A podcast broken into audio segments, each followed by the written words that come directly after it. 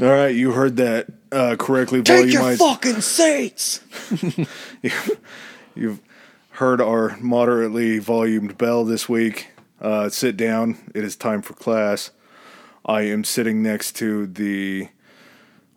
Well, I we couldn't do this without him. He's the editor. He's kind of the chief. I'm the editor in chief. Uh, that too. Um, uh, he's the prince of pot to my uh, Duchess of. No, that's a girl, huh? I was, you were going to say Duchess of Duluth. Duchess of Duchy. Okay. Yeah, it didn't work though. Both boys. Hey, well, you can be whatever you want. To your Duchess of Dank. Dutch, yeah, Duchess of Dank sounds Yeah, way better. Uh, yeah, that man who's talking over there is his mind is so sharp. Sometimes he cuts his own head off. Thank Who's you, that Lil from? Wayne. Lil Wayne. Okay. Yep, that is my co-host, Professor Chris. What is going on, ladies and gentlemen? Um, today marks our seduction, as I like to call it, of World War One. We are just we're just meeting her. We just matched. We're you know today it's probably going to be some light over the pants action, and by the end of this, we're probably going to be playing just the tip or Just for a From second, my hair. just to see how it feels. Yep. And I don't think we could really start into World War One without us, you know, discussing what most find to be the catalyst or the match that lit the powder keg that was going on in Europe at the time. Not the only reason World War One happened. It probably was an inevitability, but definitely the the linchpin moment that once this happened, it gave those that wanted to go to war a reason to do it. Yeah, I. Couple minutes in, I'm going to throw you a little curveball. This is a conspiracy episode for me. Okay. because it's just so odd how it all happened. I, I do believe that the Archduke Franz Ferdinand was shot. you believe the series of events did happen. I think Yes. your conspiracy, com- kind of what I'm looking at on your face, is the the machinations that happened behind the scenes that possibly caused this, using this as a reason to mm-hmm. essentially go to war. A lot of that, uh, a little bit in just the fact that I don't believe that this series of events could go so incorrectly and still end up correct. And still be pulled off. yeah, uh, there's just no way. The planning behind it, It's the, like a comedy caper movie. Like everything that can go wrong does go wrong, but in the end, they they pull it off. Yeah, somehow the Three Stooges assassinated the Archduke Franz Ferdinand. Just fucking incredible how it all goes comes together. Yeah, so in case you weren't aware, Franz Ferdinand, the band, named after Archduke Franz Ferdinand of Austria Hungary. And today we are explaining the pivotal pre World War I moment of the assassination of the Archduke Franz Ferdinand. Bang bang.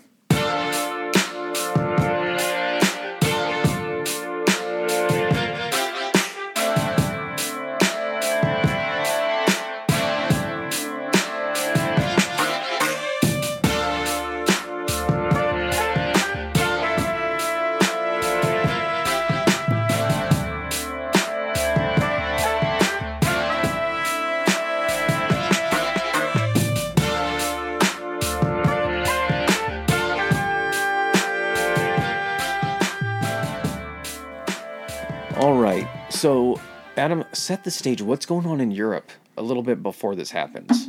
Uh, Europe's an odd place to say the least.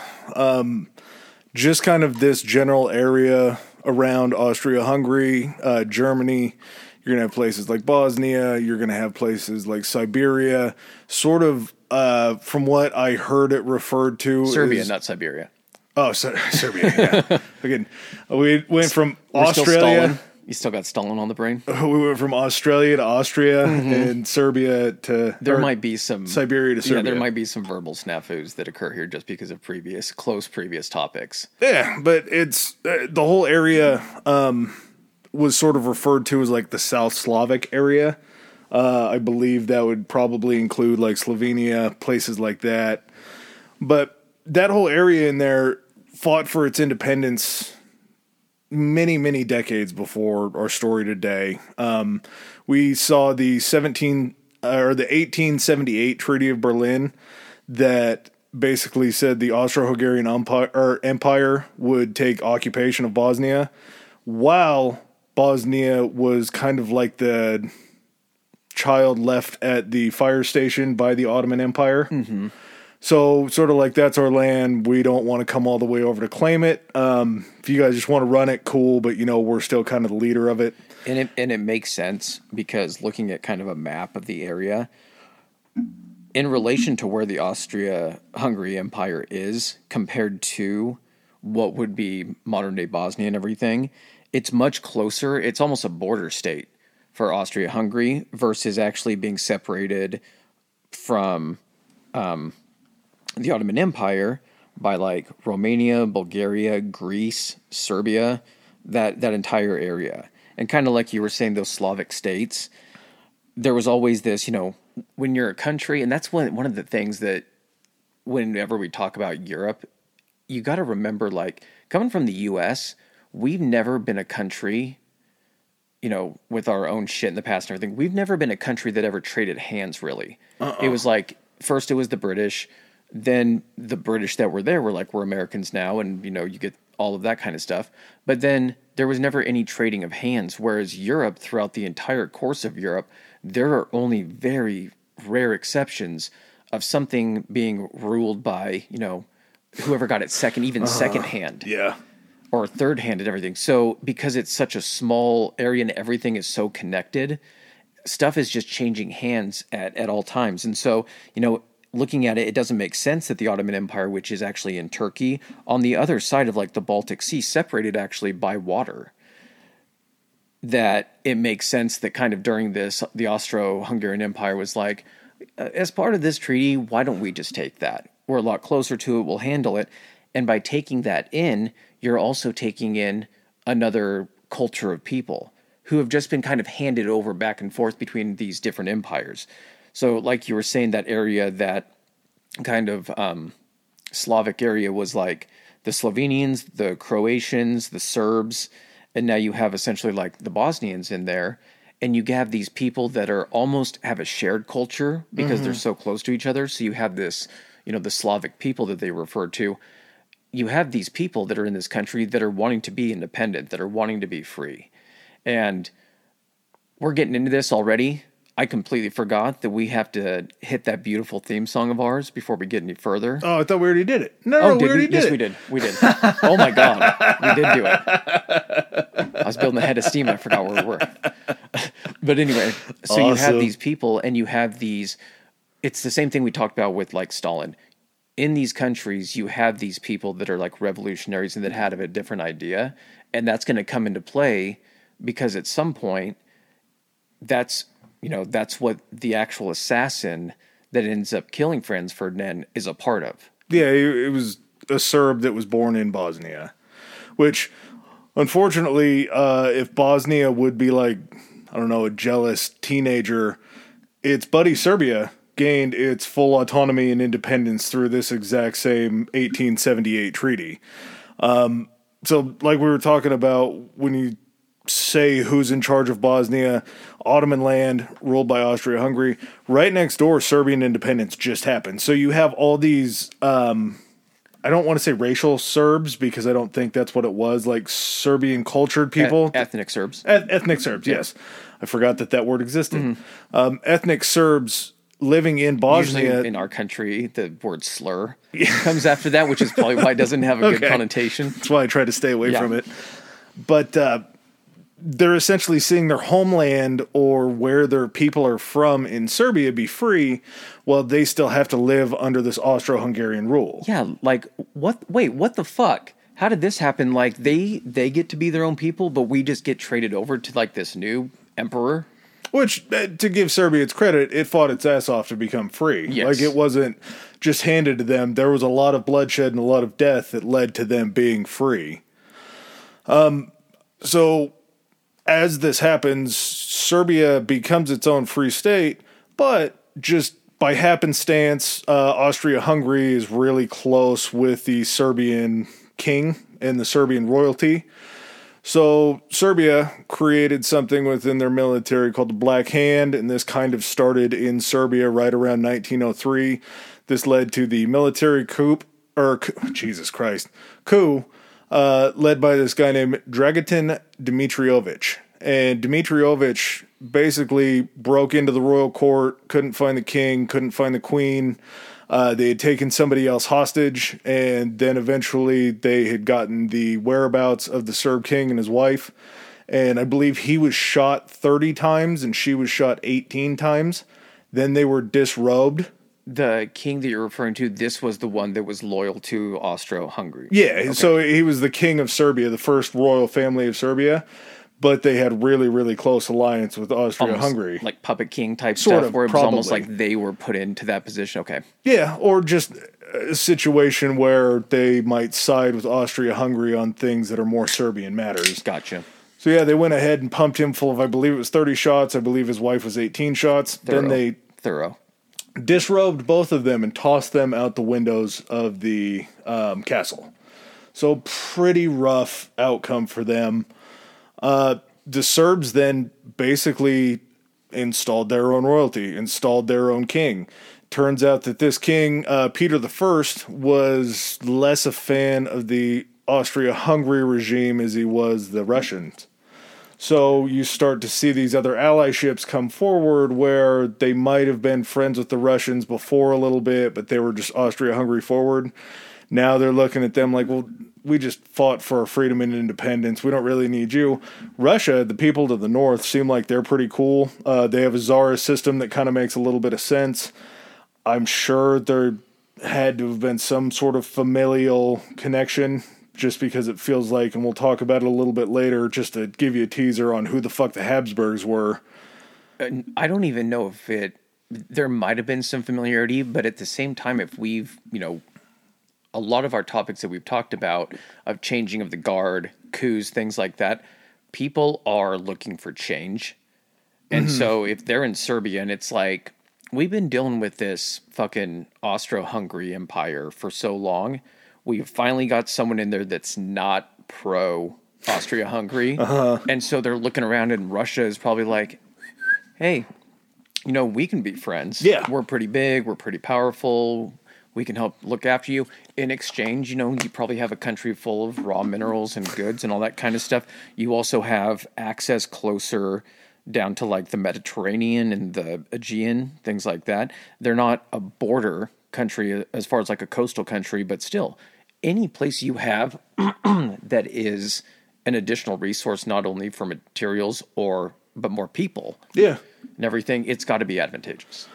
And uh, also, a big allure is I'm not sure what the state of the Russian military was at this point. Chances are they were probably pretty decent. And if there were to ever be issues with Austria Hungary, you would like a big partner to stand behind you, which is a little bit of foreshadowing for what would become World War One. Um, there's some other players in there that I really didn't see coming. So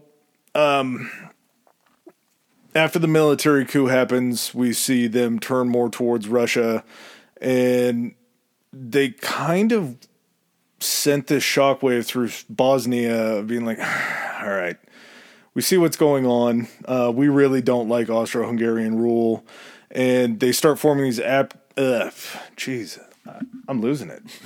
I don't know. Maybe I'm not high enough, or I'm too high. It's kind of a weird middle ground but they started forming activist groups to start to work against this Habsburg Austro-Hungarian rule without being like, "Hey, we're out here." Like, Like- more underground. Like something to undermine, start kind of planting the seeds of mm-hmm. doubt and kind of building up a, like a revolutionary force. And that's where we see kind of this group called Young Bosnia that forms.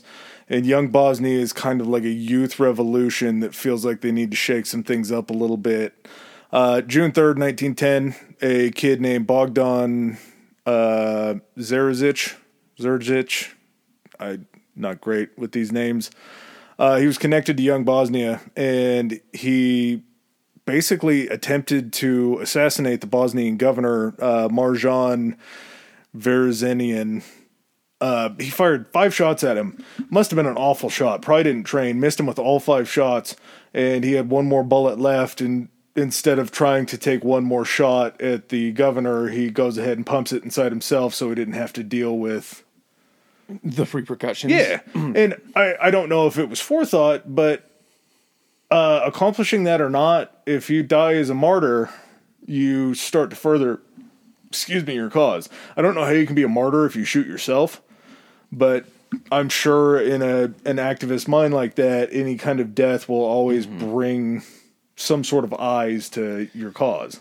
And you know, one of the questions I kind of at first glance when I saw that is like, why is he trying to kill the governor? I could see him trying to go ahead and take out, which we'll get to later, someone from another the the actual ruling class. Yeah.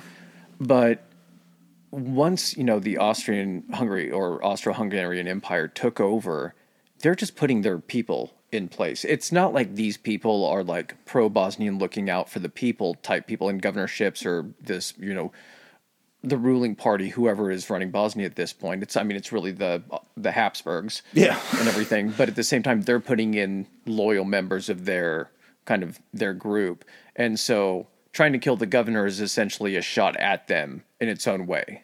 Yeah, there's so much. These weren't democratic elections that put these monarchies into power. They're called monarchies because it's just a royal family. And the easiest way that the Habsburgs, that we keep bringing up and will probably continue to, uh, they weaseled their way into these royal families by marrying off women in their families to princesses or duchess, anybody that's in waiting to become a, a bigger part. I started doing when you started talking about them to me. I started doing too much research into them as well, Yeah. and had to stop myself because I was like, it, it's going to interject too much into this. The Habsburgs are like this, not an Illuminati type thing, but like a known quantity that somehow through marriage and interjecting into certain things and being in the right place at the right time, this one family from Sweet Switzerland, Yeah. from Switzerland, tiny Switzerland at this point, ends up having members of the Habsburg dynasty in like rulership across all these different countries. Mm-hmm. And then looking back on it, I'm like, I, I heard something that like two thirds of these dynasties and these royal families never made it past 100 years. So for them, they ruled.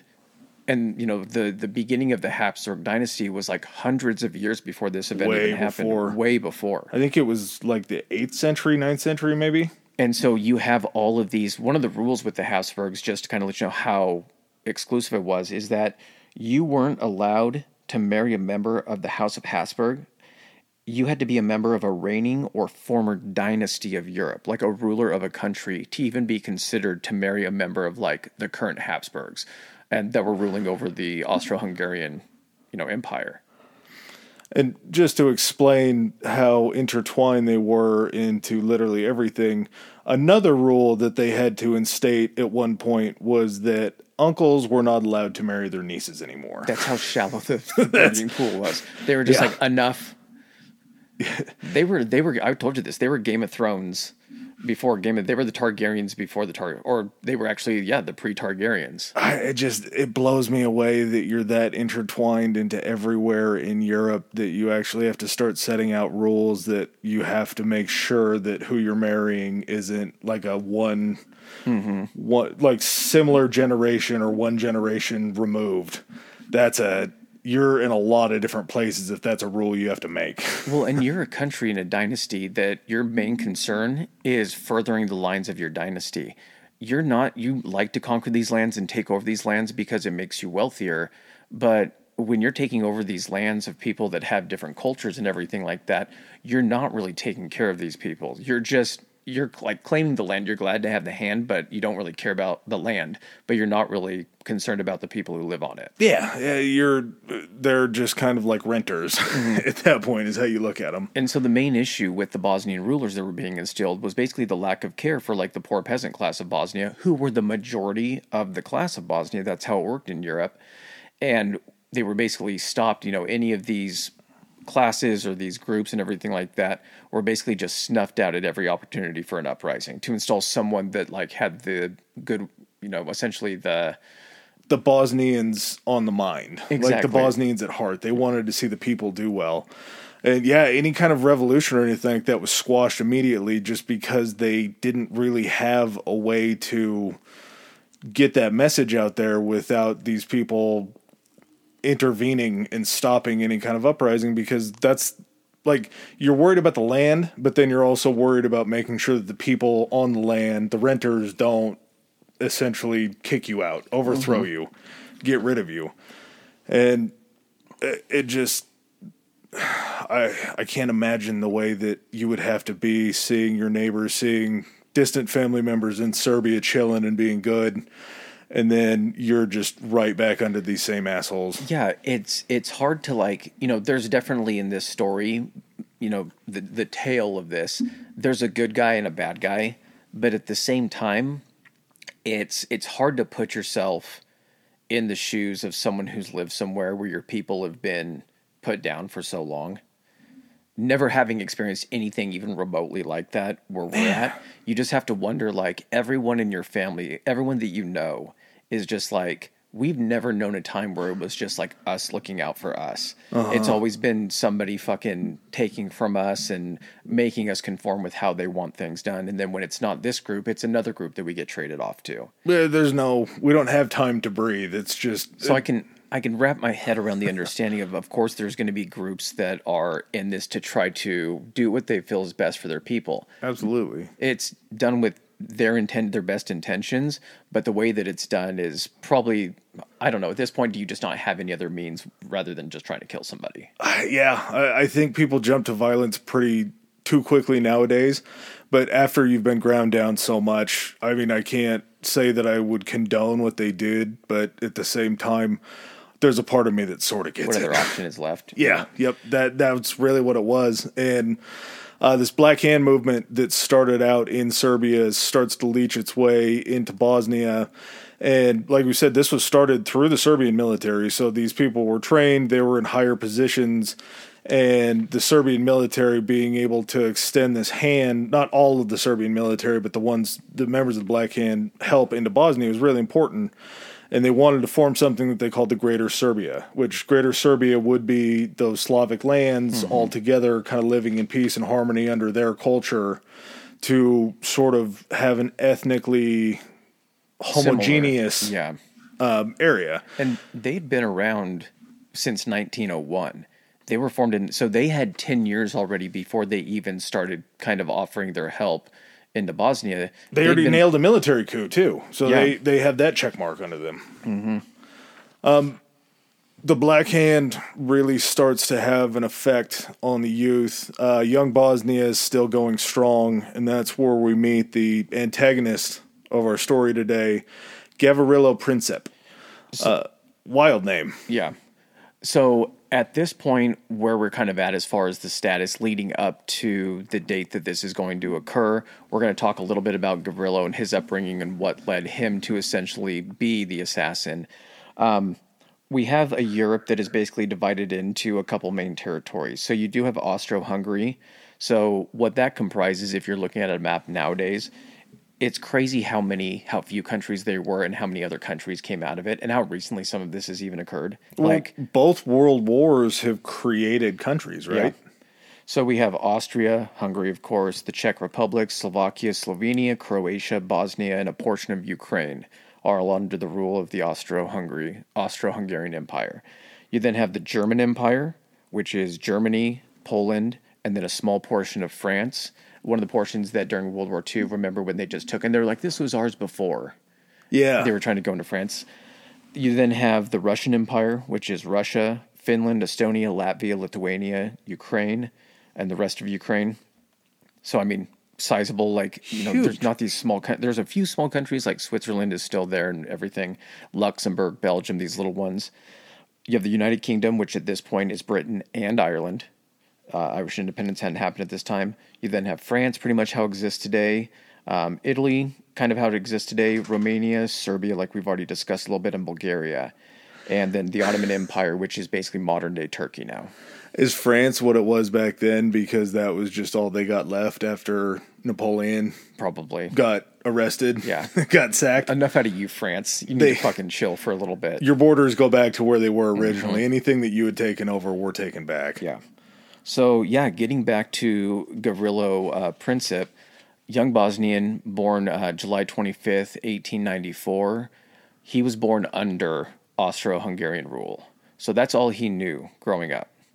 And at the age of 13, he was sent to Sarajevo, which is the capital of uh, what they consider Bosnia Herzegovina, and basically was sent to like merchant school. I'm, I'm assuming there weren't a ton of merchant different schools. school?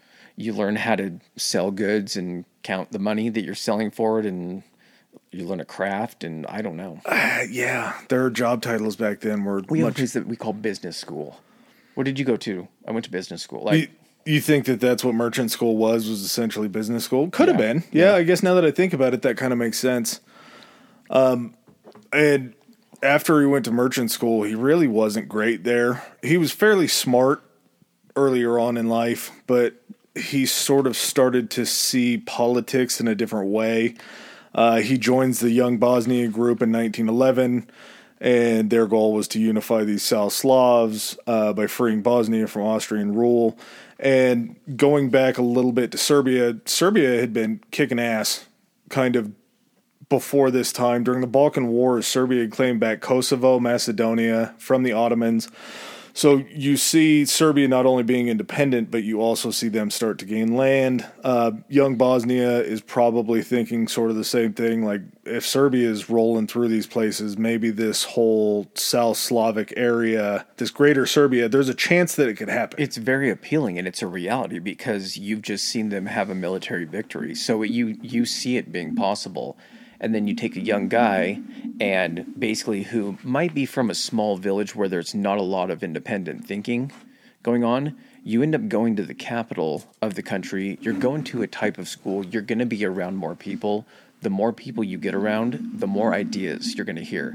And especially being the capital, there had to be a big presence of young Bosnia and probably a little bit of the Black Hand there as well. Yeah, uh, and the the Black Hand would have been in that area during that time.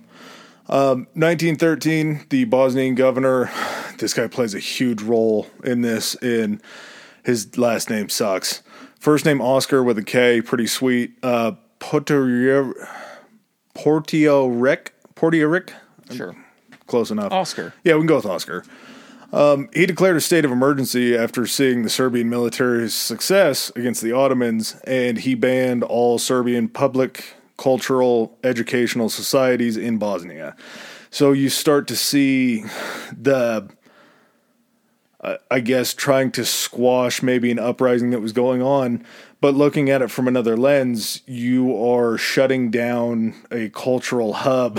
Yeah, That's exactly. usually, I- as we've seen in history, when you shut these things down, they don't go away. When we say Bosnian governor, it's kind of an air quote because Bosnia gets like crossed out, and it's basically Austro-Hungarian governor who's put in place there. So that's still going on. Um, Princip and his friends at the Black Hand basically decide that they need to do something huge to make an impact, and basically light the fires of a rebellion or a revolution. Every action that they're taking here, they're hoping that it's the the catalyst point for like the freedom of their country. Yeah, and they needed to do something. Uh, Princip, one of his big role models growing up, was this Bogdan dude that had attempted the assassination earlier. So he kind of sees, like, shit, that guy made an impact on me. I need to, to do something very similar. He's a hero to these people. Yeah. And uh, I believe while he is in Sarajevo, he sees a newspaper article clipping saying that the Archduke of Austria Hungary, Franz Ferdinand, is going to be coming for a visit in 1914. All right, so that's a perfect segue to talk about Franz. Yeah, who was Franz? So, Franz Ferdinand was the heir to the Austro Hungarian Empire. Now, he Not how he started his life. not how he started his life. So, basically, he is born to essentially wasn't going to be the heir. He was, I think, fourth Third. in the fourth actually originally in the line of succession. So I thought he was third. he was third after I'll get I'll get to it. Okay. I'll explain.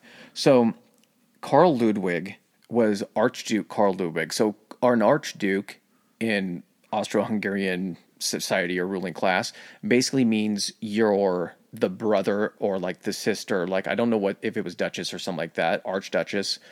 You're the brother of the current king. So his brother was Franz Joseph, who's the emperor at this time of Austro-Hungary. or Weird that they Austria-Hungary. used emperor. Yes. I kept writing king down, and I was like, uh-huh. and then I kept looking up, and I was like, fuck, it's emperor. Again, everyone's taken from Rome at this point too. okay. Everyone wants, to, yeah. That kind of makes sense. So Karl is Franz Ferdinand's father. So now the actual emperor, Franz Joseph, I'm just going to say Emperor Joseph, he had a son who was actually the prince and was next in line. And basically in Prince 1875, Prince Rudolph Prince Rudolph would have been would have would be Carl Ludwig's son, so cousin to Franz Ferdinand. No, you okay? You mixed that up a little bit. Um, Prince Rudolph was Emperor Joseph's son. He was his direct heir. And then what happens? The line of succession would go. Well, Franz and Rudolph were cousins. That's what I mean. But what you said is you said that Karl Ludwig was the father of Rudolph. Rudolph is Joseph is the emperor, so Rudolph is mm-hmm. his son, and then they're cousins because their fathers are brothers. They should have done different names. The Franz Joseph thing does throw me off. Hey, I named my I named my son. It had to be something like that. I named my son after you. So Franz Ferdinand is actually fourth in line at the time of his birth. He's the oldest son of Karl and Maria of Austria. He's born December 18th, 1863, and he is behind his father. His father is behind Prince Rudolph, and then the current emperor is Emperor Joseph. So that's how Franz Ferdinand is currently fourth in line. but shouldn't he be third in line? Because the guy that's Rudolph? the emperor isn't in line. No, but Rudolph, Karl, then Franz. So he's oh, I guess third in line is what you mean is like Yeah. behind the king. Okay, Yeah. yeah, okay, I guess in, in that way, yes. Maybe I was saying it wrong. Um, Franz Joseph actually had four children, but since we are talking about a very sexist culture, he only had one son, so the daughters were never going to be able to gain power. It was always mm-hmm. going to be a man. Which is strange because that's one of the reasons why the Habsburgs were able to survive for so long as a lineage and kind of gain all of this influence and power is because at certain points they wouldn't let it die just because there wasn't a male to take over. They would allow essentially if they had to females. But at the same time, if you know Joseph is like, but I have a son mm-hmm. and everything, he's not just going to switch and say, well, if something were to happen to him, it's going to be one of my daughters. He already has a brother to take on the line that's a direct Habsburg, Yeah. and he has a son as well to be that's a direct Habsburg. I think probably until it came to Franz being his heir apparent, and then he probably thought back to his daughters, like maybe I should pull some Probably it, it had already been done. so Franz doesn't really have to worry about doing it. He's going to be an archduke. He's going to have the the life, whatever life he wants. Um, 1875. This I thought was insane. At the age of 11 years old, his other cousin Francis V died, and Franz was the heir to his fortune. And he had to do some goofy shit, like he had to add something to his name in order to do this. At age 11, he actually becomes one of the wealthiest men in Austria. Yeah. So that just goes to show how much money this family has that this 11 year old can inherit this uh, plot of land from a cousin, and he's already one of the most rich people in the country. In 1896, oh, sorry, you were saying 1875. In 1889, Crown Prince Rudolph, who is the direct heir to Emperor Joseph, ends up killing himself. You put maybe in there, so I'll, I'll wait to get that information from you. But basically, he was in love with and having what would be considered an affair with like so. a not a peasant girl, but some- 17 year old Duchess. Correct, but someone of a much lower standing, unbecoming and not fitting within the guidelines of that Habsburg rule of being a member of a reigning or former dynasty of Europe. So this guy's in love. And what do you do when you're in love? As most European youngsters do, you make a suicide pact if you can't be together.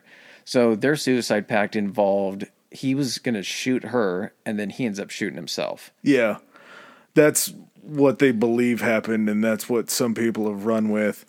But there were certain other aspects that they looked at it. Um, they think that there's a chance that they could have been poisoned before, but them being royal and wanting to cover this up, they never did autopsies on the bodies to see if there could have been any other situation. The fact that this was a, a tryst where they were up at this winter cabin alone, but still brought some people with it there's a thought too that this could have been a way to squash this story before it became a bigger thing where Rudolph was cheating as the heir apparent to Yeah. The uh, the emperor. So they said it was suicide. Um, the shots kind of seem like it was suicide, but it also could have been like an angry wife that I can may see your have. conspiracy gears turning. yeah. even, even this, even at this point in the story. Well, knocks a piece off the board, and now all of a sudden, Carl Ludwig is now the heir, the the emperor's brother, and right behind him is Franz Ferdinand. Now, at this point, you got to understand, like, the emperor and Carl are getting up in age. I think they're six years apart. Yeah, and th- I think they were were they in their fifties?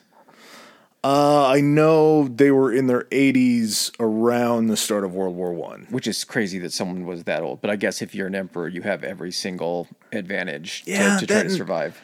I think we get this thought process of like people just didn't live as long back then. Mm-hmm. There were some people that did, but the infant mortality rate was so great that that average age would drop because kids wouldn't live past five. Yeah. well, in 1896, Carl actually dies of typhoid. And so another piece gets knocked off the board, and sitting directly behind Emperor Joe is Franz now. Well, what you were talking about before with them being close in age, you have to think that there is some trepidation because Carl, if he's only six years younger than Franz Ludwig, mm-hmm. the rule Carl, was still. Carl, not Franz Ludwig, Franz Joseph. God damn it. I know. Too many first names as I- last names. Carl Ludwig and Franz Joseph, if they were brothers, they should have just had the last name, same last name. There you go. Uh, But you kind of wonder, like, how long is Carl going to be the emperor after Franz dies? And then once Carl dies, the next in line is still going to be Franz Ferdinand. So if you weren't sure about Franz before, mm-hmm. now you have to be real scared because not only do you hope that Carl lives a long life after Franz dies, but then once Carl dies, which will probably be sooner, you're still getting Franz anyway. Yeah, exactly. And Franz was a fairly cultured kid. Um, he actually circumnavigated the entire world. He stopped off in America, France, just kind of everywhere around that he could. Japan.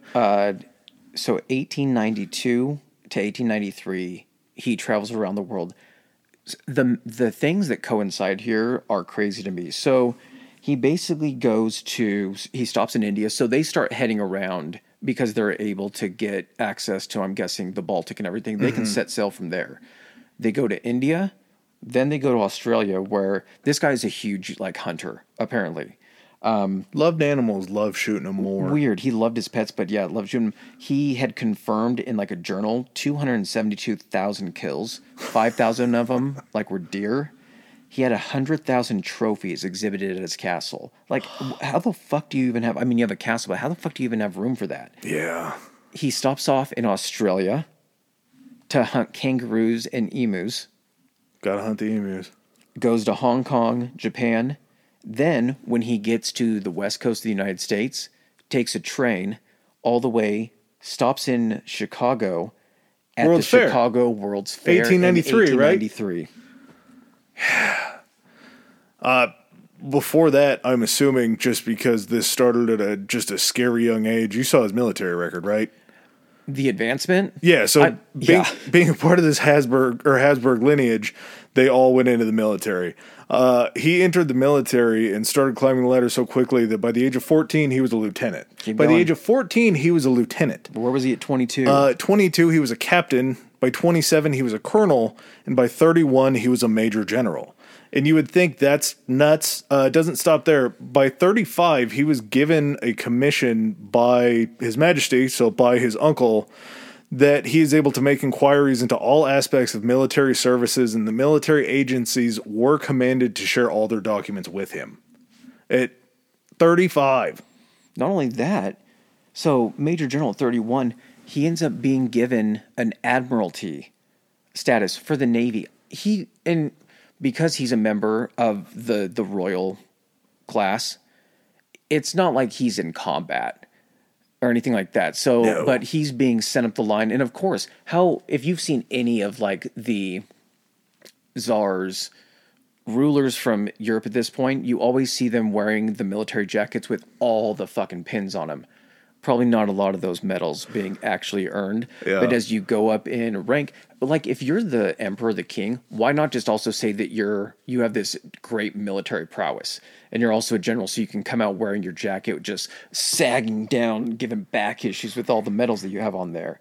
So I think kind of as a token thing, they're like, well, you're already a, a general why don't you just be an admiral in the navy too i know you probably haven't like seen what we're up to or stepped on a mm-hmm. lot of ships but you should probably be an admiral Yeah, I'm sure that he was pretty good. I don't think you can just get by on your name. Maybe you could, but I don't think you could to get those uh, positions basically handed up the line to you without having to be decent at what you did.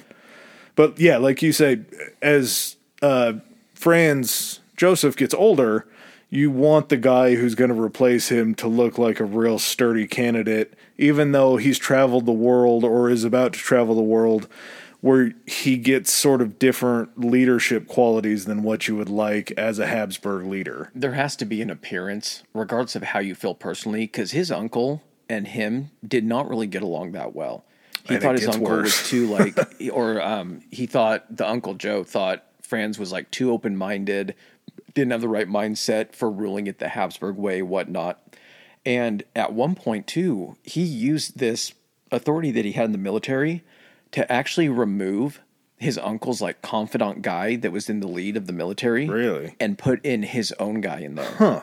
So he was already making moves. He's like, and you're going to kind of see he does that a little bit later here, just in the next segment we're going to talk about.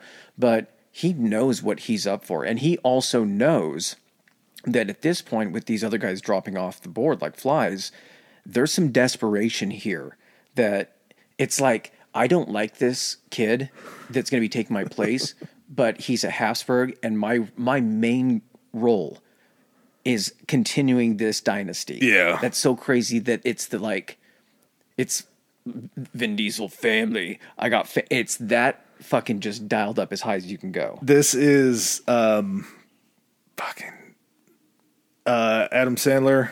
Um Back to school. Oh, Billy Madison. Yeah, this is Billy Madison. Yes. Like uh, no matter God what damn it, Billy, get the hell out of here. he just anytime free spirit Franz Ferdinand walks in the room, Chasing penguins. yeah. Franz like this is bullshit. Get out of here. Yep. So we get basically to a point where Franz is getting a little bit older. 35 years old, dude. That's a very old time to find love in your life for the first real time. Well, and here's the thing too is it being part of these like royal lineages and dynasties, your your biggest commodity or one of your biggest mm-hmm. commodities is children that aren't wed, is building alliances and relationships with these other huge dynasties that are ruling other parts of Europe. So much so, and we won't touch on this too much, that to give you an example, at this point or close to it, when you're thinking of like the King of England, then you have the Kaiser in Germany and the German Empire, and then you have the Tsar in Russia. All three of them at this point or coming up soon are all first cousins. They are all the uh, basically all the children of children of Queen Elizabeth. There was previous Queen Elizabeth. The first?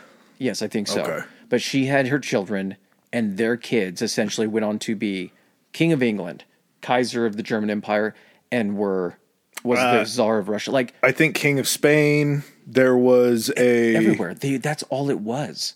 We even talked about that, like in the Joan of Arc episode, how like they were trying to keep the ruling class, and then Britain wanted him because of the legitimacy to get the French throne, all that kind of shit. So him being 35 at this point, he's had to have, you know, his uncle is also just basically like, we got to find someone. He's being basically like farmed out.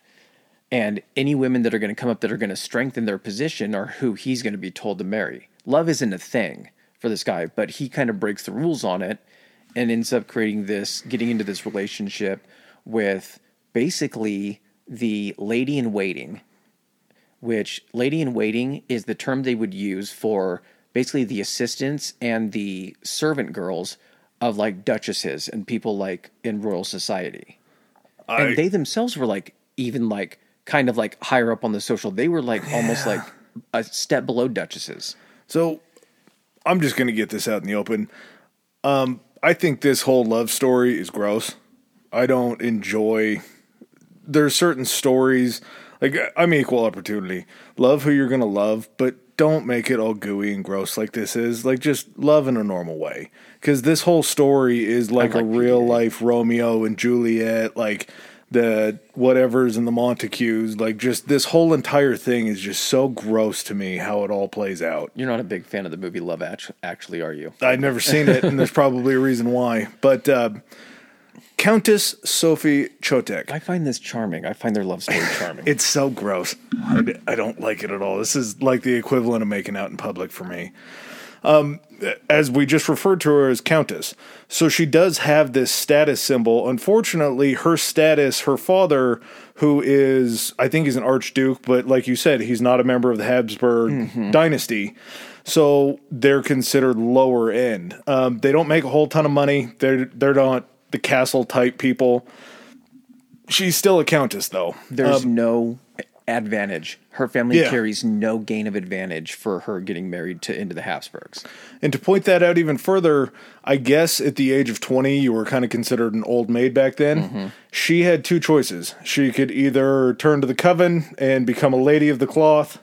Um, to the nunnery. What are they? Yeah, nuns. Yeah. She could either become a nun or she could go into this lady in waiting position. And like you said, a lady in waiting is kind of like a servant to a duchess. Like she's mm-hmm. the she's the lady in waiting. Like it's the, the way that you would See, describe the way it. that is- I read it, Lady in Waiting, I was like, is she like next in line to take that position? Like, is she a princess or something? But no, Lady in Waiting is just no, it's just a fancy name for like the servant girl that had some clout. and there's a chance through some weird Franz Ferdinand-ish line of succession she could. So it's a uh, sleeping. No, not. It's a what's the one where she's oh Cinderella situation. Yeah. It's a Cinderella situation. So he actually is trying to be set up by this Archduchess Isabella. And with one of her daughters who would fall in this royal lineage. Correct. So basically, she's trying to go ahead and get her daughter with Franz during like an initial visit and everything like that. He actually strikes up this friendship and relationship with this countess, this lady in waiting, Sophie, and he's like, I don't like that lady's daughter, but I do like you. So we're going to go ahead and start being together. But for, you know, because of her social status, the relationship for the longest time was kept secret until, out of spite, this fucking Isabella bitch ends up going to Franz Joseph, the emperor, and is like, ah, "Guess what I know." Yeah, it's a. I don't know. I, I just. True love wins, I guess. And not to say that what's going to happen to Sophie later on with how she's treated. I, I'm not down with that. I'm not cool with that at all. Yeah. Oh, we'll talk about that. But it's just. It all gets thrown into this weird vortex of like endless love being played in the background. Um, what Franz listened to Endless Love in the. So, Franz Joseph, the man Oh, in charge. to- by the way, shout out to Julie Bowen, like a the mom from Modern Family. Oh, yeah, the- she's- like a fine wine. She's that still woman. got it, huh? Uh, Uncle Franz is not pleased with this love because Sophie is considered below the. Um, well below the status. yeah, she's not a cousin, so that's already strike one. Uh, but then she's also of this lower ranking, so that's strike two. She does not share our blood. The only way that Uncle Franz would allow the marriage was under the condition that the marriage was called morganic, morganatic. Yeah, Morganatic. Morganatic. Did, did you hear how he even got how um, Franz Ferdinand got him to that position? he had to agree that he would like publicly state that she is below him. Oh no, he he blackmailed Franz Joseph. as Oh, well. right. So he basically was like, "Well, I'm going to marry her," and he's like, "You're not fucking marrying her." He's like, "I'm going to marry your uncle, Uncle Joe," and he's like, "Well, no, you're fucking not." He's like, "Here's what's going to happen. You're either going to let me marry her, or what I'm going to do is Once you die, once you die." I'm just going to go ahead and get married to her anyway. And it's going to look horrible on you because then I'm just going to be like, yeah, I couldn't get married until this guy was dead. So that's going to kind of hurt your, you know, um, legacy. The old fart wouldn't let me marry my true love. You guys are all fans of true love, right? The other thing I can do is I could make this family look really fucked up and weak, and something bad might happen to me because you're not letting me do this. And what would that look like? That would probably make us look weak if we if all the heirs just keep dropping like flies. And then what's going to happen if you're gone and then I'm gone?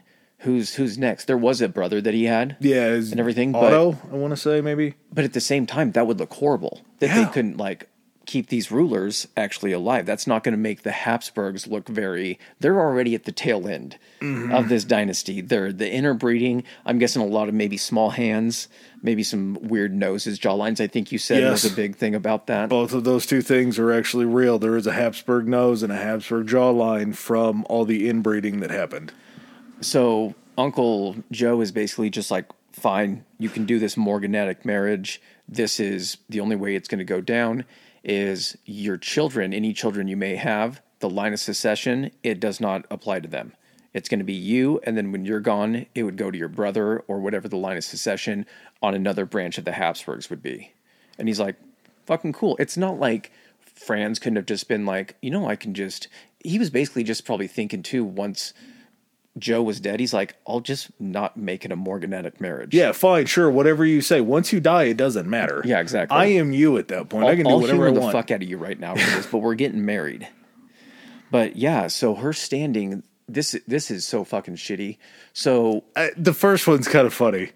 the The wedding thing is sort of funny because the wedding they end up being married um, July first, nineteen hundred, in Bohemia, and Uncle Franz didn't show up. Not only that, there was like a distant relative that had just died, and Like like, a- somebody that they don't really keep in contact like a with. duchess, like three cousins removed or some shit. And so Uncle Franz is like, ah, I don't really want anybody else to go to this wedding. You know what? We're going to do 10 days of mourning, that the 10th day of mourning will be on the wedding day. The customary royal type mourning period Uh-huh. for this like third cousin Susie from like a great uncle or something like that. she was drunk and got hit by a carriage. And he fucking set it up to the point where the final day of the mourning period actually fell on the wedding. See, now you're being conspiracy theory. I think that this was a really important thing that Uncle Franz did to to support this woman. Uh, the only royalty that showed up to the wedding because of this mourning period was um, Franz Ferdinand's stepmother. Yeah. So they had one royal there that His was. sister showed up too, right? Uh, I don't think they did. Really? They might have, but I think the only member of royalty that I read was the stepmother. So undeterred, um, just love endured all this other stuff. They had three children. Uh, Sophie was just kind of made fun of or screwed with at every turn. She wasn't allowed to be in public when uh, Franz Ferdinand was in the role of Archduke. So she would like have to ride in the pace or in the chase car behind whenever they would be out in public like that.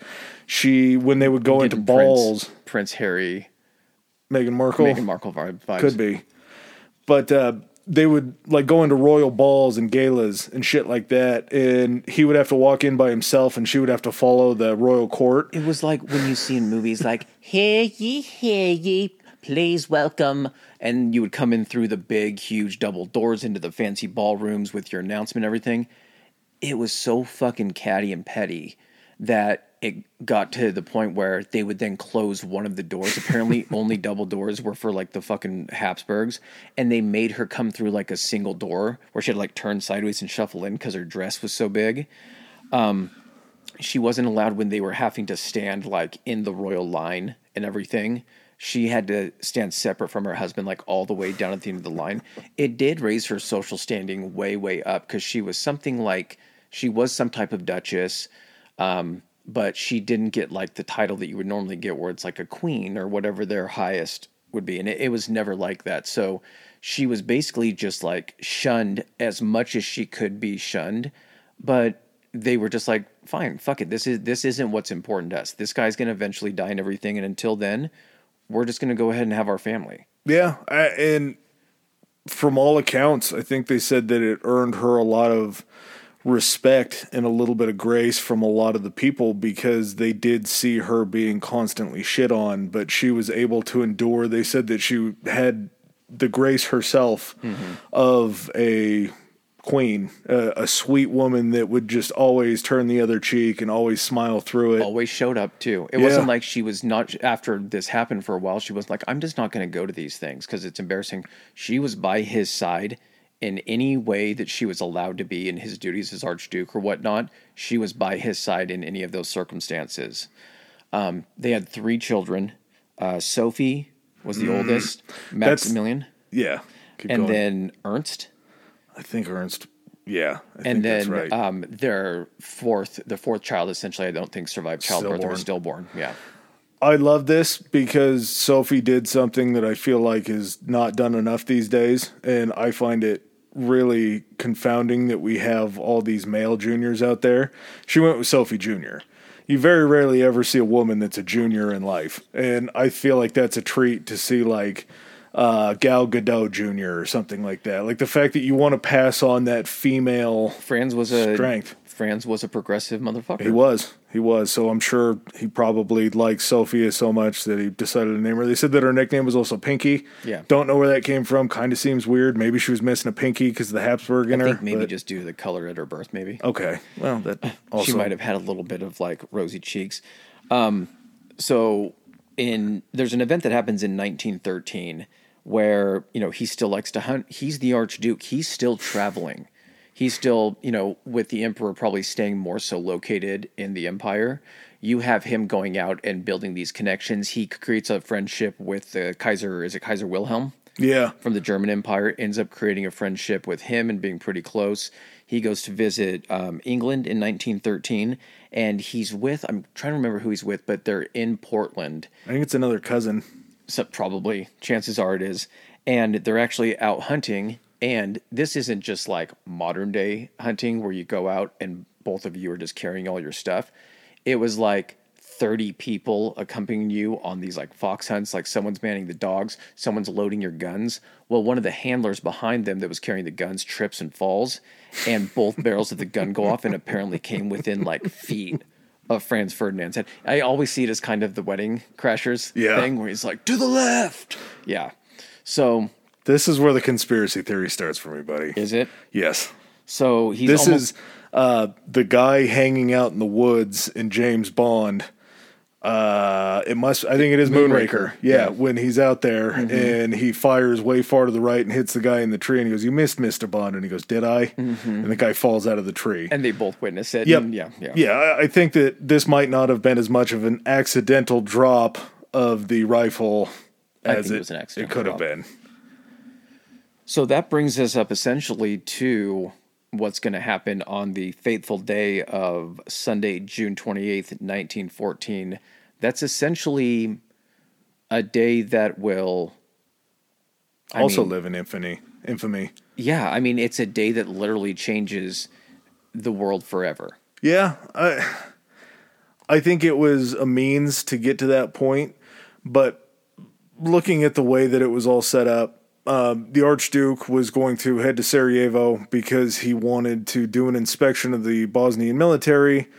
And he was sent over there partially because he's the Archduke, but partially because he holds these high military rankings and these commissions to be able to go in and do it to check on the military. He's also going to be in a position where he's the top dog. So Mm-hmm. he probably needs to know what's going on in, in his empire. And since he's going over there in official capacity militarily, as opposed to the Archduke royalty aspect of it, Sophie gets to come. Sophie's allowed to um, go with him into Bosnia. It's also the date is very close to their anniversary or some gross, goofy shit like that. So they Yeah, it's wanted to July be able 1st. to to spend time with each other. As, Um, as couples tend to do on their anniversary. Yeah, I don't know. They could have done it at home. This this he didn't have to go. Oh, that's true. Maybe he did. I don't know.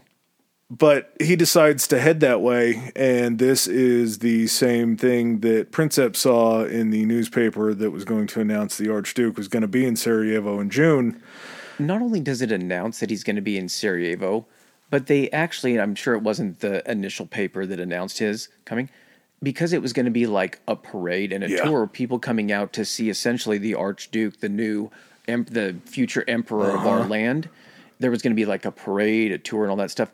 They let everyone know. They published in the paper the route thinking that it was like, well, we want people to be able to line up and know which way it's going. But at the same time, it's like, you know who else you're telling exactly where he's going to be during this time?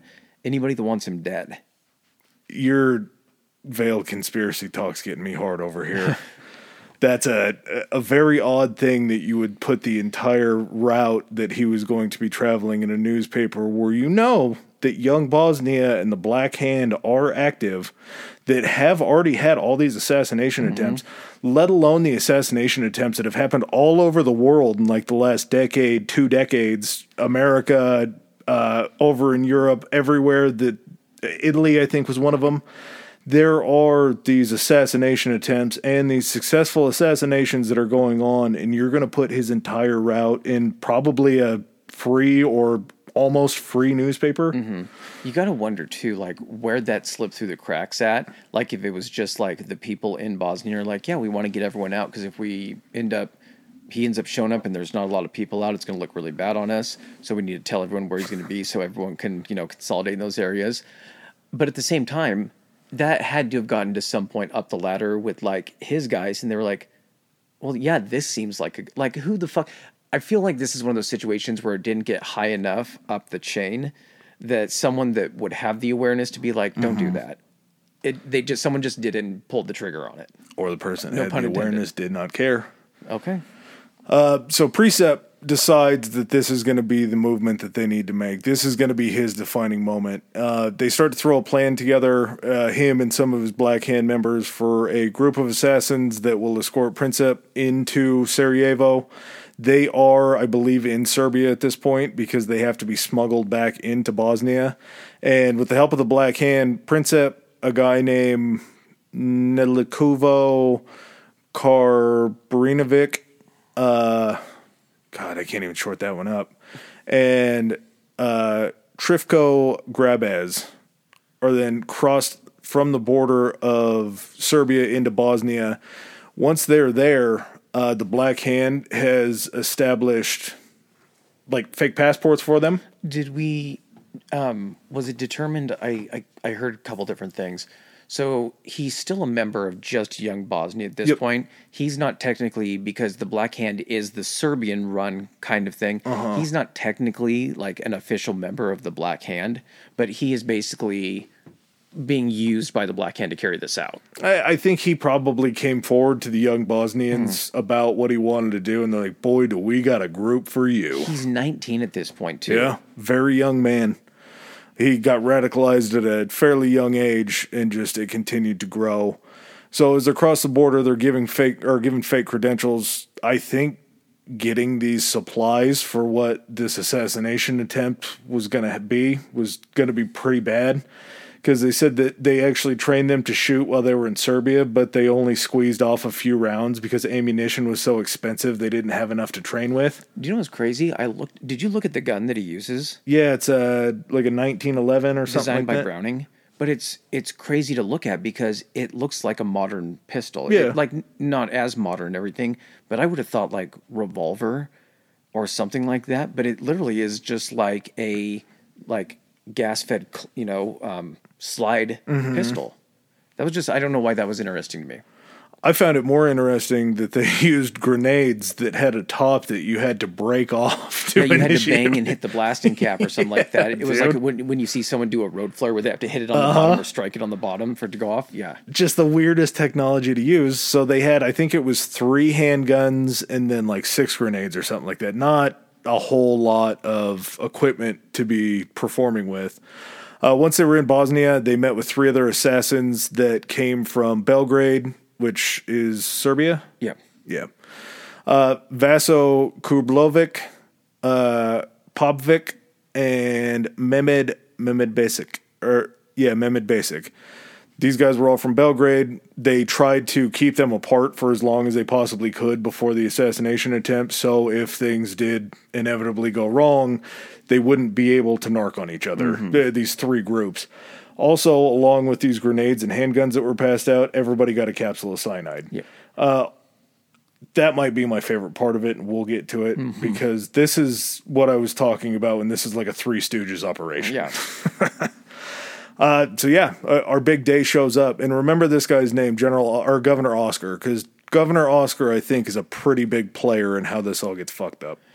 So June 28th, the parade and tour is set. The assassins, the six assassins, essentially position themselves along the route at different places. Now, I think they're all separated, or I think maybe two of them together. I can't remember if it was five or six different locations. Six. Six different locations.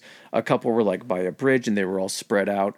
Um, like one of the first, second, or third assassins was supposed to like he had a grenade. Apparently, I'm not sure who was issued the guns versus who was issued the grenades, but this guy, Governor Oscar, is basically there was an issue that when they were getting ready to leave wherever they were staying and drive into Sarajevo, he was sent with essentially like what they would consider Austrian or Hungarian special forces, like a group of like his four personal guards, his secret service, if you mm-hmm. will. And they were going to get in the car and ride either right in front of him or right behind him. And they were stopped by whoever was working for the governor, the military there in Bosnia, which again is going to be Austrian Hungary loyal. Yep. And is like, they didn't, this car is not for your guys' use. Like it's our use. So the four guys that are supposed to be like his secret service essentially are left right back where they're starting from. So that's already kind of one of the fucking comedy of errors here that's going to occur. The guys that were supposed to be glued to him were replaced by local PD. Yeah, exactly. and so you have six automobiles left to start with. Franz and Sophie in the third car. They're right in the middle. Now they pass, I think, the first assassin who had a bomb. Yeah, and, Mehmet Basic had the bomb. and he was like, uh, "This looks dicey. I'm not going to go ahead and do that." Cold feet. Yep. So we get um, Vaso Korbilove, Korbilovic. Yeah. And he has a pistol and a bomb. Oh, you did find out who had this stuff. Okay, great. He was next, and he also did not do shit. also, um, we're getting into a real pattern of cold feet here. Now, the third was on the opposite side of the street from um, Karbonovic, and he actually had the stones enough. He's like, "Fuck it." He, how is the guy alive still at this point? I haven't heard Yeah. any gunshots. I haven't heard anything like that.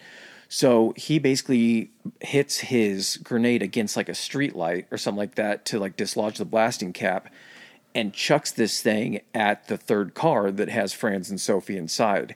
This guy's my favorite guy. This whole entire The story. driver. Uh, no, Kabrnovic. Okay. I I love how this whole thing. Okay, ends. gotcha. so the driver of Franz's car sees this black thing coming in from the crowd and actually floors it to speed up.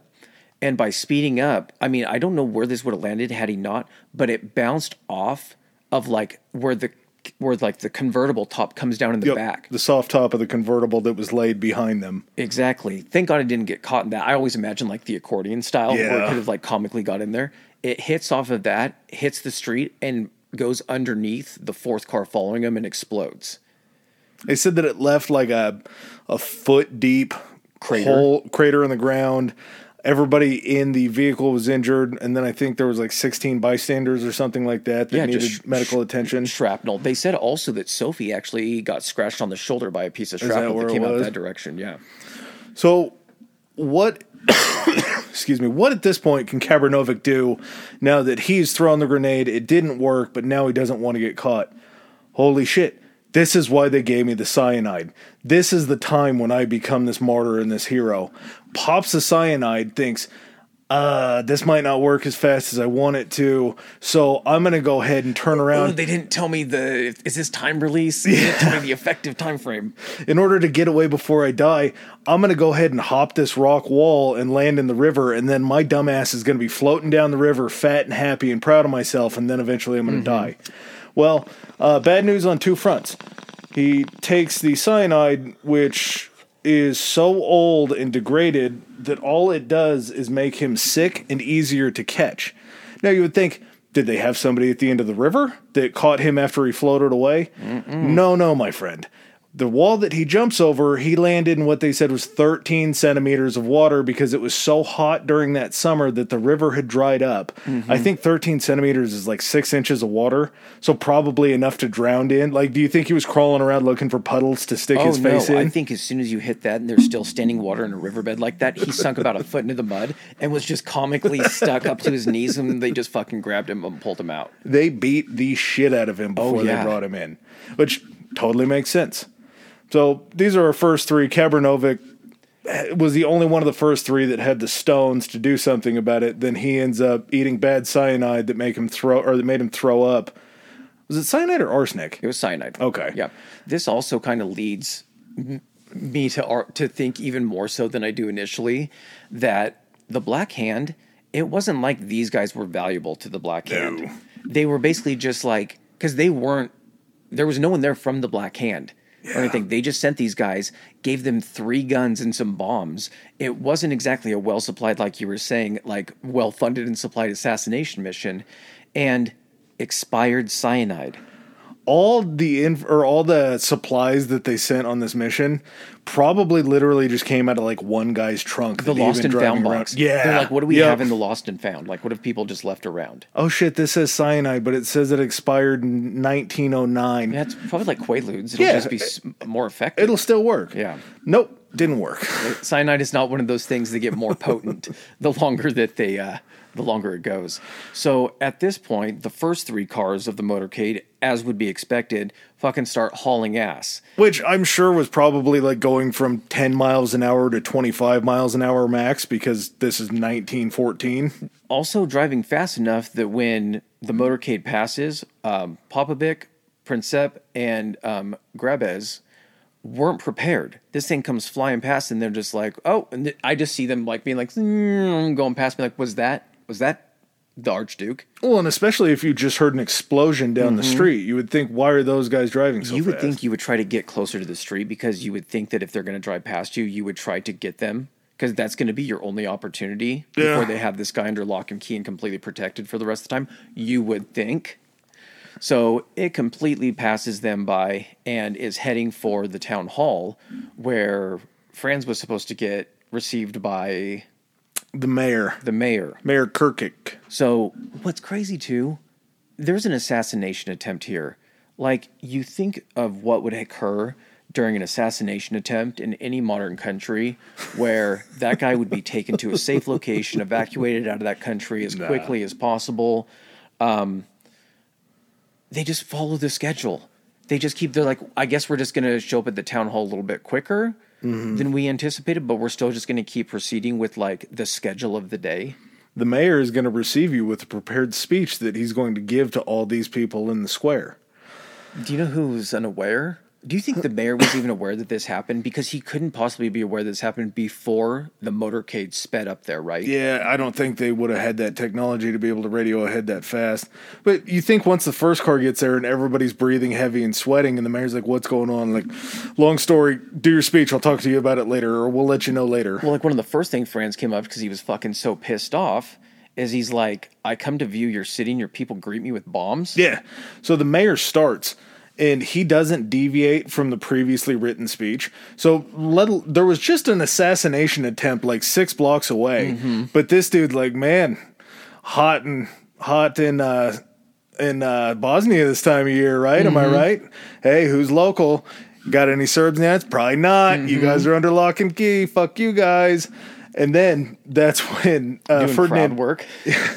Ferdinand breaks in. He's like, Mr. Mayor, I came here to visit and I'm greeted with bombs. It is outrageous.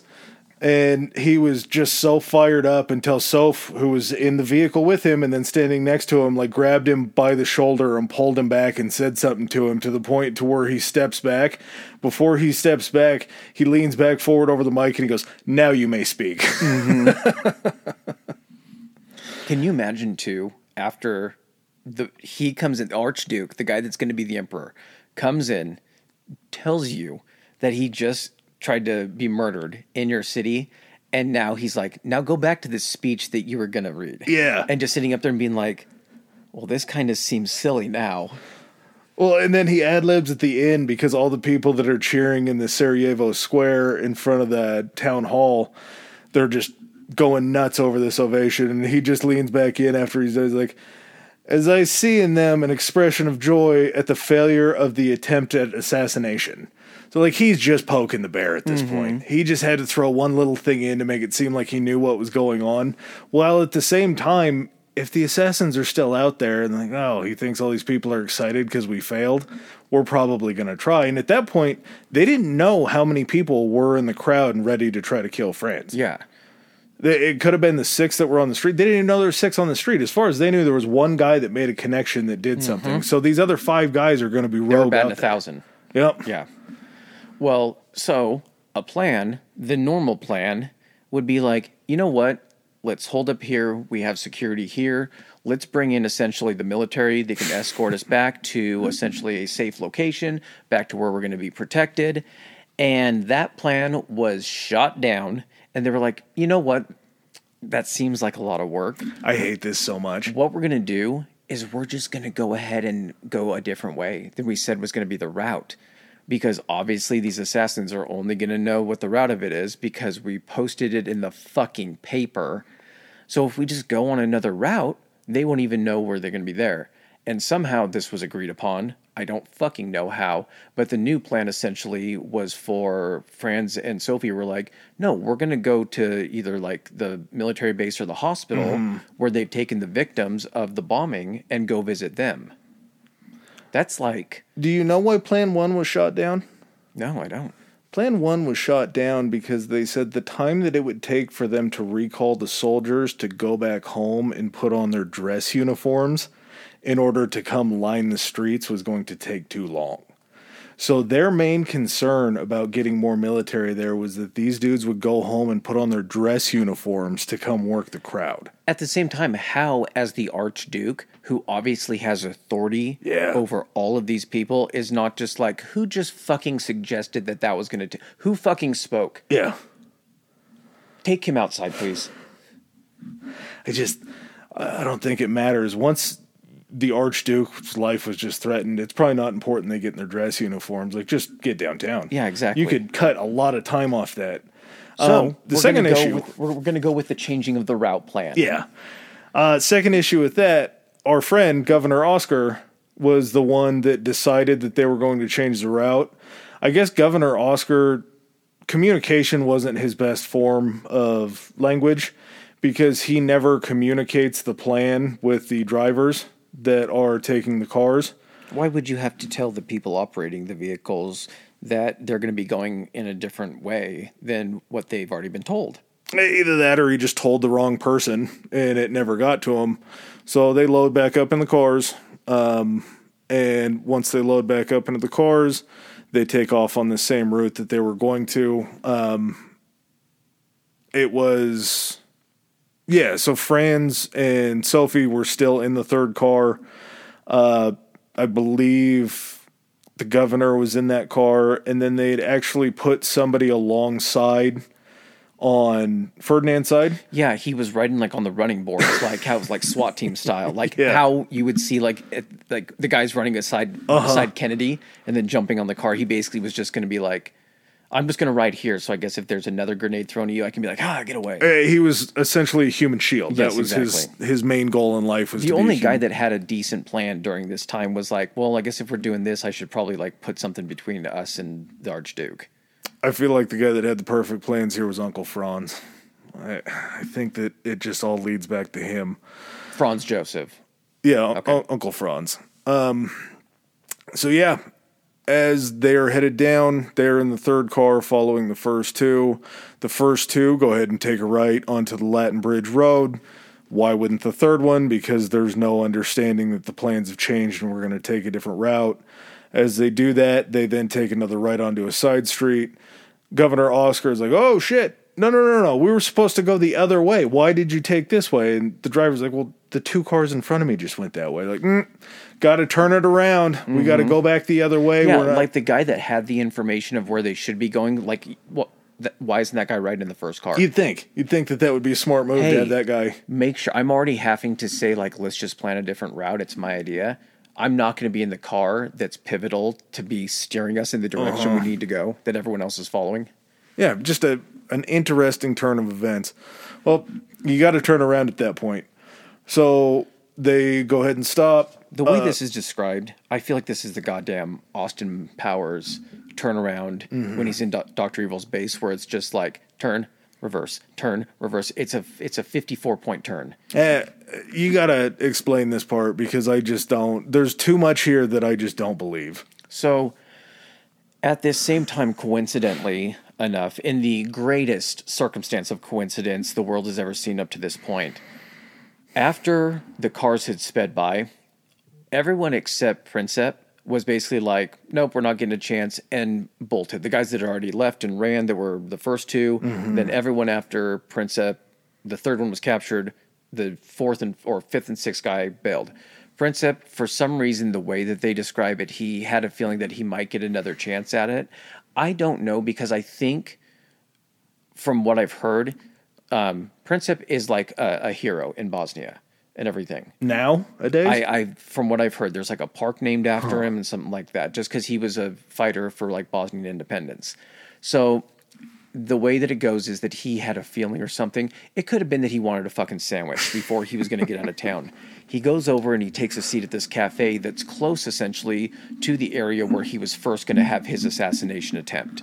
The routes coming back were essentially very close to the ones going the same direction or kind of coming the same way. They, they were close to each other. this delicatessen that he was stopped at may or may not have been eating a sandwich was on this Latin Bridge Road that they the the marked route that was in the newspaper was along this bridge road. he probably looked at that. I think I did hear that he looked at that and said, on the chance I can try to get this, if they do happen to take this, like, uh, surely they're not this stupid, but just on the off chance someone is this stupid, I'm just going to wait here. Well, someone was that stupid. And as the Archduke's vehicle, with him sitting in the back as well as Sophie, is making this 87 point turn to turn around, he's sitting in the cafe on the, like, whatever you would call it, like the street seating and everything, Yeah. the patio. He literally just gets up, walks up to the Archduke right beside him, and fires two shots. Crawled up on the running board right next to the guy that was there for the human shield. Fires two rounds. The first one this is the other part that was weird is what was the caliber of the the ammunition? I thought it was a 1911. What would that be? Um, I'll look it up. Keep going. Okay. Uh, I guess the ammunition caliber was so small that they had to like completely undress him before they realized that the shot, like where the shot had entered his body, and it hit right below this solid gold like necklace. I guess you could say Yeah. And went up through, severed his jugular vein. I don't think it came back out because they said the only thing that they could tell that was wrong with him was he started coughing up blood. Yeah. Which usually a bad sign. Um the second bullet hit Sophie in the abdomen. And she, I think, was so hopped up on adrenaline and so worried about the love of her life that she wanted to escort on this anniversary together she was so worried about what was wrong with him or what could have been wrong with him that she just didn't even realize that she had been shot. And the only reason they knew that she had been shot was they saw the blood and then she just, excuse me, passed out into Franz Ferdinand's lap. So it was a .380 ACP. I I don't know how to read it. Like I know there's like when you read like 30 six or like that kind of stuff. I don't know how you, but it's a .38. It looks like a pretty decent size, like just regular pistol round. Um, there's some some talk about one of the shots, the one that actually did hit Sophie in the abdomen, was a ricochet off of something. Like he went because she was shot first, technically. Oh, I don't know if really? he was going. Yeah, I don't know if he was going to shoot and he squeezed off one as he was raising the gun, or or how it would have worked. But she essentially caught a stray, and kind of the the series of events that went down. Of course, the fucking crowd grabs this fucking guy and is like beating this fucking guy to death. He tried to shoot himself before they got to him. And he, under the same fate as our boy before, went ahead and popped that cyanide, mm-hmm. that, that good old non lethal cyanide. the one that just makes your insides rot but keeps you alive. So as as he shot and everything, I don't really think he registers that he shot or he does, but he's more concerned because I think Sophie had actually exhibited that she had been shot prior to him. like, I thought they it. saw the blood coming from her abdomen. Yes, that's what I mean. Like they, he saw like before Franz had a chance to even like register that he had been shot or like be like I've been shot. He sees that she's been shot, so his attention immediately goes to her. Power of love, baby. There you go. Huey Lewis and the News. So she is bleeding, and he's basically like, "Please, Sophie, don't die. Like, live for our children." I think were his words to her that they had heard. And she basically like they think she fainted from like the shock of him getting shot, but really she had kind of like passed out and gone unconscious. She ends up dying on the way as they're trying to get back to like the hospital or like I I don't think know they were if taking him back to the castle so they could be seen by the royal doctor surgeon or something like that. The travel that's probably yeah. And so as they're going back, his valet or the guy talking to him, he starts to cough up, or Franz Ferdinand starts to cough up blood, and his valet's like, "Sir," he's like, "Are you like, are you in much pain?" And he's like, "It's what does he say? It's nothing." It's a flesh wound. I don't think he said. that what he said? wound. No, I think he kept repeating. Oh, that's it's, Monty it's Python. Nothing. It's nothing. Um, it's merely a flesh wound. but he ends up going they get him in he goes unconscious as well on the way there and basically they get him in they cut his uniform off with a saber it says Badass. and they're looking everywhere for this wound and everything and mm-hmm. finally they find a puncture wound in the neck and he had been like spitting up blood and coughing up blood and everything like that and he ends up going unconscious and then never recovering and dies there at the castle as well Bummer. It you would think after such a tragic event that cooler heads would prevail really on any front, but they didn't. Um, all the assassins were caught eventually. It took them a little while because they all just basically went running. Uh, two days after the assassination, um, Austro-Hungary and Germany both freaked out. Uh, actually, before they got to that, they sent out like parties of uh, what were those things called? Pogroms that were up in Russia against the Jews. Pogroms. yeah something like close like They had those with Serbians in Germany and Austria or in Serbia, where they were just looting, pillaging, burning down the Serbian parts of Bosnia because they were so angry. Because when they came out, they immediately pointed to the Black Hand and they pointed to Serbia and they said, "This assassination attempt was on your hands." Exactly.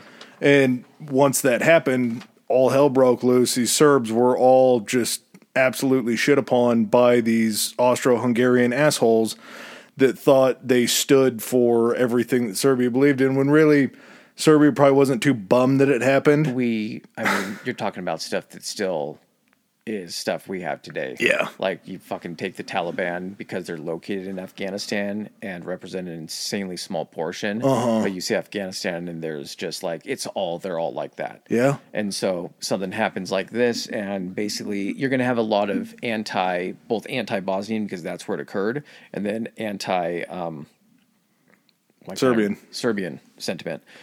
What's really ironic about this too, before we essentially get into what is going to be the result of this assassination, it's really ironic that this was done for like Bosnian independence and things like that. When it comes to light, what Franz Ferdinand's plans are were for the empire, and I'm not saying it was independence and everything because, I mean, he's got an empire. You're not going to like break up an empire because uh, this guy had power and everything. He was probably used to that.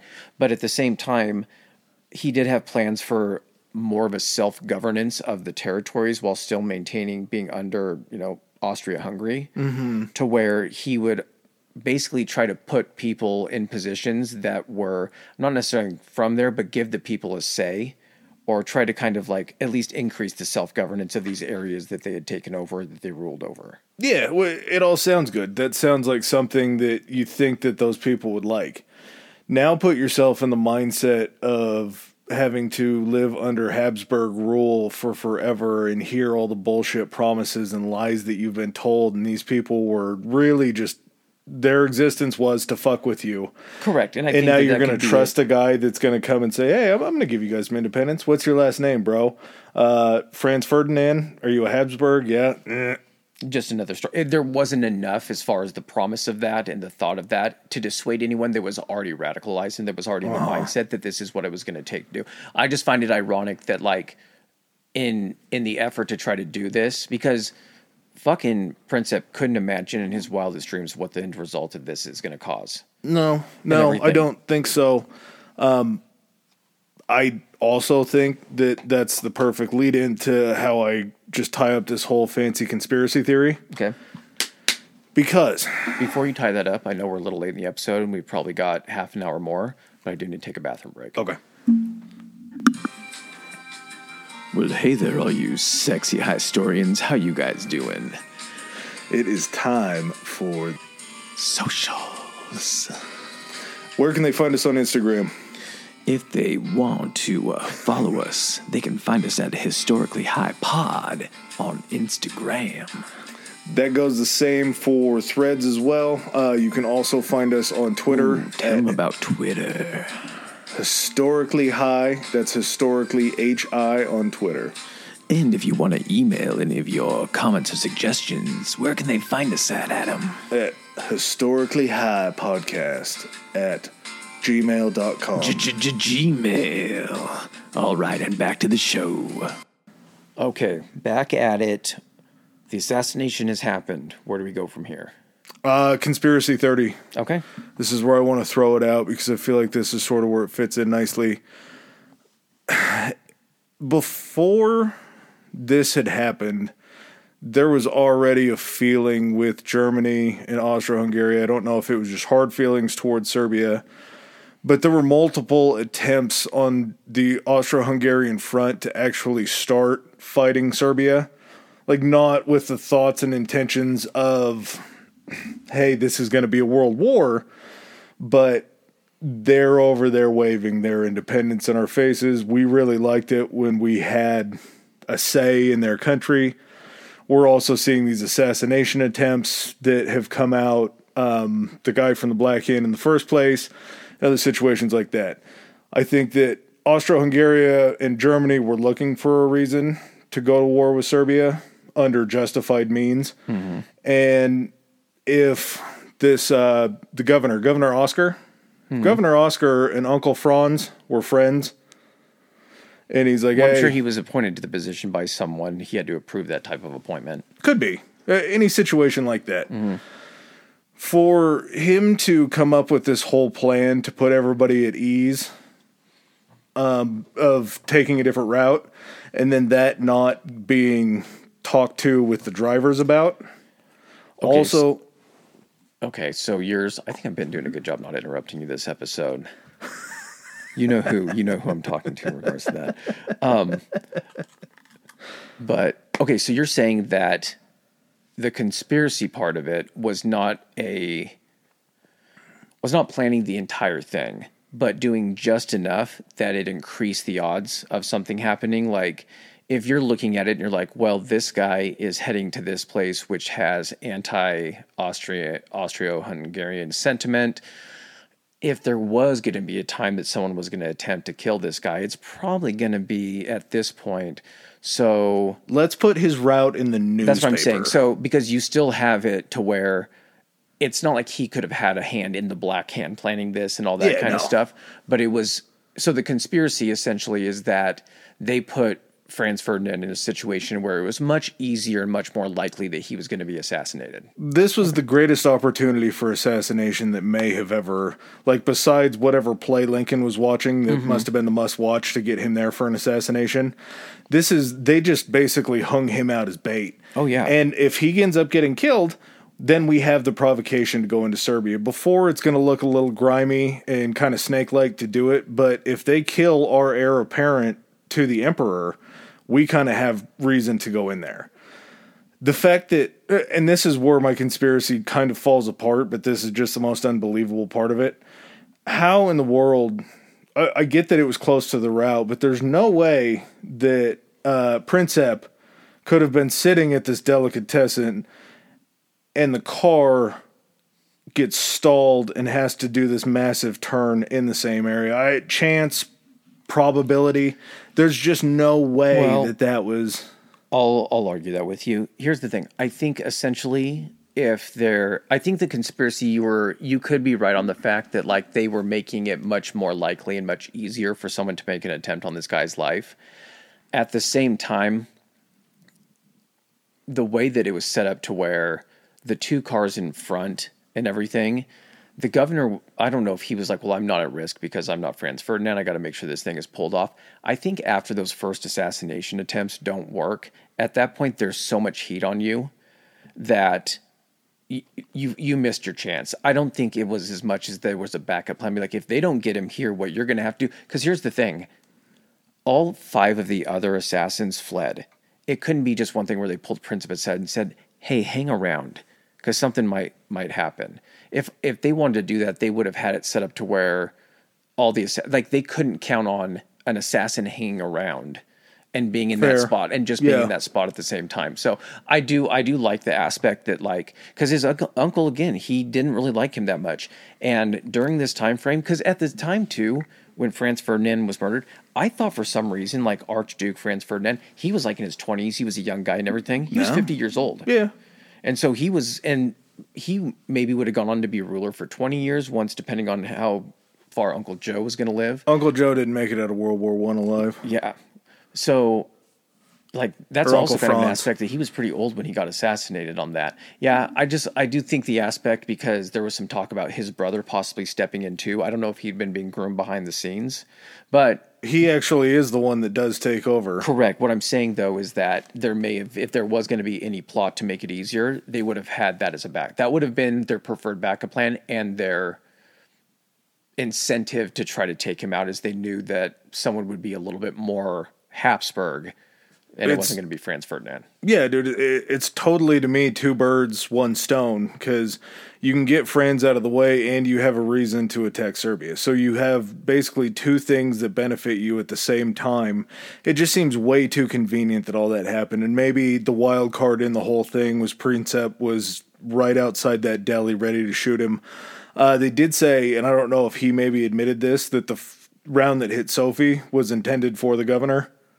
Yeah, during his trial, he the only time he showed remorse was that he had shot her. That's right, because he took both parents away from the children. Exactly. And they asked him something along the lines of, uh, Are you happy you did that or something like that? And he just said, I'm not a monster. Yeah. Which is an odd thing to say for a guy that just plotted an assassination attempt and then completed an assassination Yeah, attempt. his thing was like, I don't regret killing Franz Ferdinand.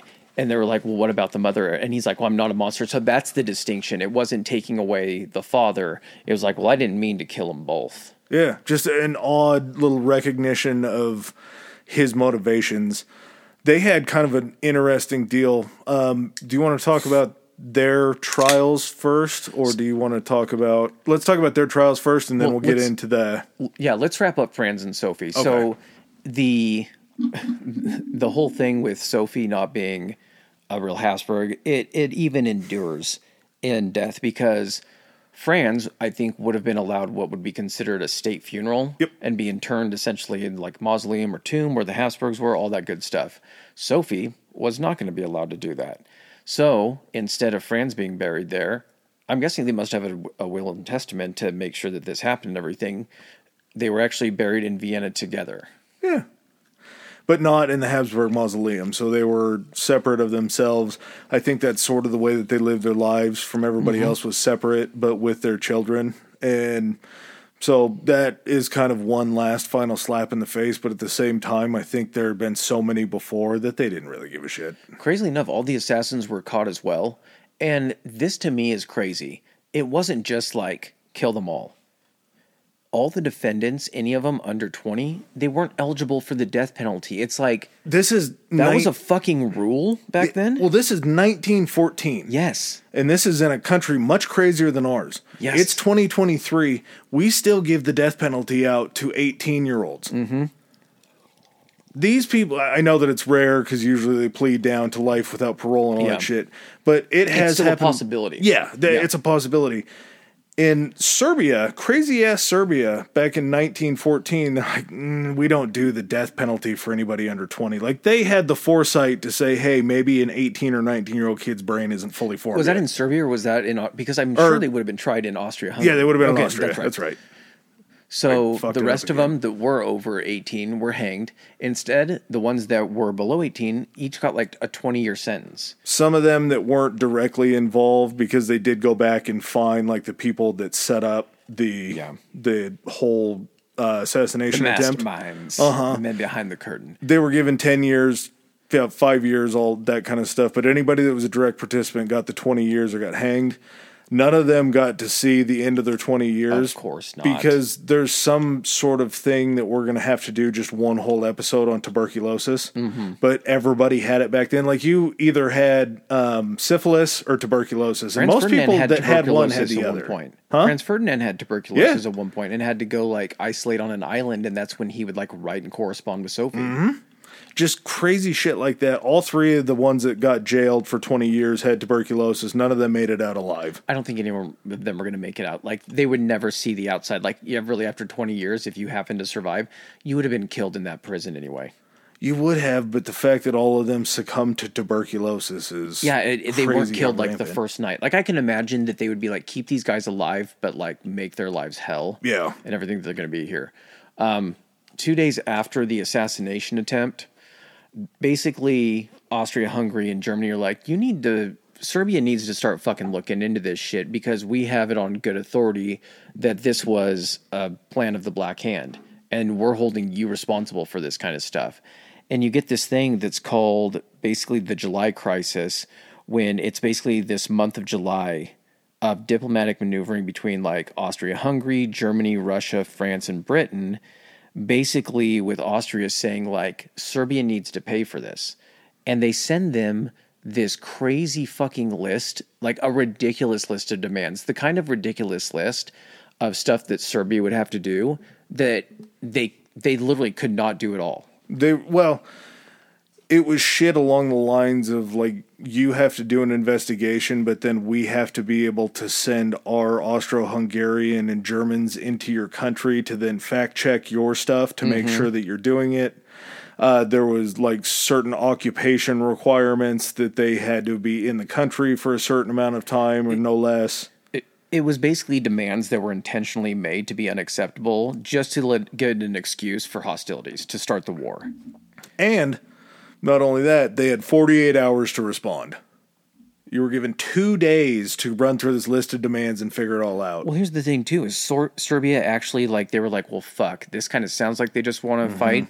So on July 25th, they mobilized their army, but at the same time, they literally accepted all of the terms except for the ones that empowered Austrian representatives to basically suppress subversive elements inside Serbia, to basically Gestapo be the Yep. Gestapo inside Serbia about these people that were trying to put Bosnian independence and stuff into these people's ears.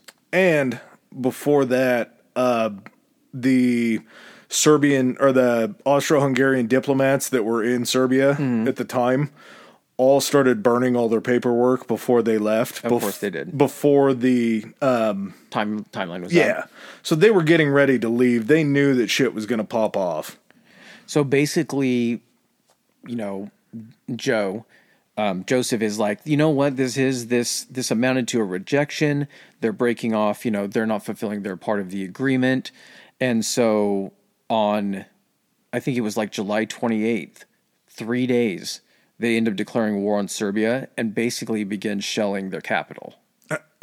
and uh, to show you how crazy the ask was, even though Serbia came back and said we can do all these but the one, Kaiser Wilhelm was even like, "Oh shit, that's a really good deal. Take Yeah. that deal. That's an awesome Yeah, deal." he's like, I don't want to fucking go to war. yeah, and that was the other issue. like I have to be- like that was the thing the alliances they had to like there were alliances and agreements that like okay if you go to war we have to back you in the war if we go to war you have to back us in the war but at the same time Germany and the Kaiser are looking at this as like yeah this sucks that this happened and everything but like we have an out to avoid like war in Europe Well, they actually told um, the the whole idea for Austro-Hungary to start this fight with Serbia was they went to Germany like, hey, if we get entangled with Serbia, we got you guys right, and they're like, well. Isn't Serbia kind of buddies with Russia? And they're like, yeah, but if we go to the table and we tell Serbia we're coming and the full might of the German army at the same time, they'll probably just be scared and give up and give in. Germany's like, cool, we're going to give you guys a blank check. Let them know that you have our full unwavering support. And and Russia's probably going to look at that and say, well, shit, if it was just Austria Hungary, maybe we'd intervene, but it's them and Germany, so we're going to be fighting this huge war. They'll probably just be like, it's not going to be worth them trying to back up um, Serbia. Quite the opposite, my friend, because uh, Russia was like, well, Germany's in, you guys need us, we're here. We're going to be behind you guys. And not only that, because of this treaty in 1878 that was signed, us and France are boys too. So if we're going in, the French are going in too. And the alliances start showing up, but at the same time, Austria Hungary and Germany both think that they're going to be able to get in and sack Serbia so fast that once they make all that happen, they take over Serbia. By the time everybody else gets there, they're already going to have the high ground. They're going to have taken Serbia. It really won't be a fight. Can probably bring point. their troops back Uh-huh. and everything. But So- this whole stumbling of this July that you were talking about, uh, what would you call it? uh, the July crisis. The July crisis. That was how long it took them was the month of July to get this list of demands and everything after they had already said they had full German support. So it gave Russia enough time to talk to France and both of them be like, "Yeah, we hear this is coming. Everybody get mobilized and get ready to move because if this is coming and Germany really wants a piece of us, we want to make sure that we can get down there before they get a chance to essentially run their plan." What's crazy too is the speed of like what started to happen during this time frame. Yeah. So after this happens, just kind of ripples around Europe. Europe was probably aware that when something like this takes place, it's literally a catalyst for war. So they start, everyone starts trying to get their ducks in a row, checking on old friendships and being like, "Hey, we're just in case. Yeah. Not saying it's going to happen, but you're you're good with us. We're good with you. We're going to back each other up." Um, basically, after you know when they gave them the ultimatum to fulfill these you know this list of demands russia had already started preparations for war on july 25th so basically they ordered general mobilization in support of serbia on the 30th so already at this point before even the 30th we now have germany and austro-hungary or austro-hungary and now serbia and russia together. And you're like, well, that's not all the people that fought in World War One. How did the other people get in?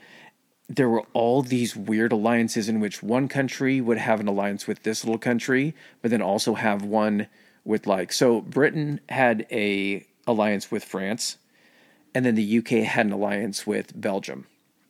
So Germany was basically getting ready to mobilize and attack Belgium to mm-hmm. their north. And Belgium was like, hey, you know, this looks like is going to happen. The French were mobilizing and were asking Belgium, hey, why don't you let us into your country? And then we can stop the Germans at your guys' border. And they were like, actually, no, you're not going to be able to come in unless the Germans come in first, which they did. Well, and that was all because the agreement with Belgium that they had made a long, long time ago was a pledge of neutrality that they would never be involved in anything. So it's kind of like a no man's land, whereas we're not going to let you in to try to defend us because nobody has entered us to try to use us or take us over yet. They're going to get entered. yeah, uh, they're to the letter of the word neutral. So Belgium has this agreement with the UK and Britain, which also has an agreement with France. And so you're having all of these countries get pulled in because other countries are getting pulled in as well. So you then have the Ottoman Empire, who is kind of like sitting back for just a couple. It doesn't take them long. They're like, well, you know what? We're going to start attacking ports in Russia. Mm-hmm. So they start attacking ports in Russia because of who they're fighting against.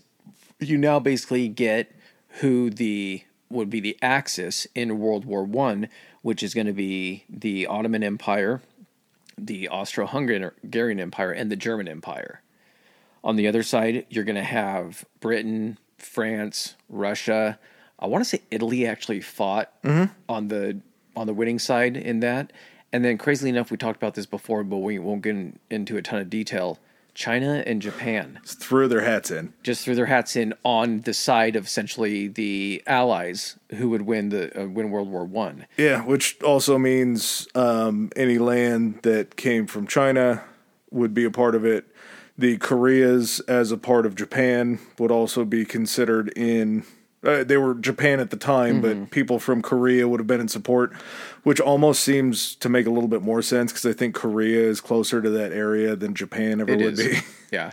But it's just crazy that it, you know, you don't really hear a lot about China and Japan participating in World War One, and there's good room, good cause for that. We'll get into that when we actually get into the the first episode once the war has started. But you have all of these like agreements that basically draw all of Europe into war. And basically, the actions of this one guy are the catalyst for it. Not the only reason. Kind of like we've discussed, there's already tension in Europe because it's probably gone a while without a war. People are expanding, people are taking over areas. There's always going to be some type of land grab, desire for grabbing of more land, more territory. You have dynasties coming in, dynasties falling off. So, not being the main reason that this happened, but it was just what needed to happen for this thing to pop off. If you think about it too, it wasn't that long ago that war fatigue in Europe from trying to cage in Napoleon was a thing. Yeah. So I'm sure that when they saw this threat from Germany and from uh, Austria-Hungary coming towards them, they're like, "Ah, fuck, not again." You got to imagine some of these alliances that we were just talking about, which forced these other countries to team up and to, you know, back up other countries. Those had to have existed from the time of Napoleon. yeah, the Prussian, the Franco-Prussian wars, all that kind of stuff. where, They- where everyone was sick of France, and so it's like at this point, all the people that had to fight France were like, "You're fighting with us this time, Uh-huh. right?" Like, Yeah. yes, yes. The Napoleon thing is it's in the past. you guys, we've already said sorry. You guys were falling in line. Um, I think the best part about this whole thing and the best part about war, there's really not a whole lot that's funny about war, but this declaration that you have to make that you're at war with the country. Like you can't just go in and fight. You have to declare war against this country. I mean, you don't I- have to. But I, I don't know. Is it paperwork? Do you think they fill out like a form like I, Germany, am now officially at war I think you have with to make maybe. A, I feel like it's that thing where in the office, Michael Scott with the bankruptcy, he just, he just comes it. out and he yells and. I think maybe you can just go to war if your leader is like, we are now declaring war against this person.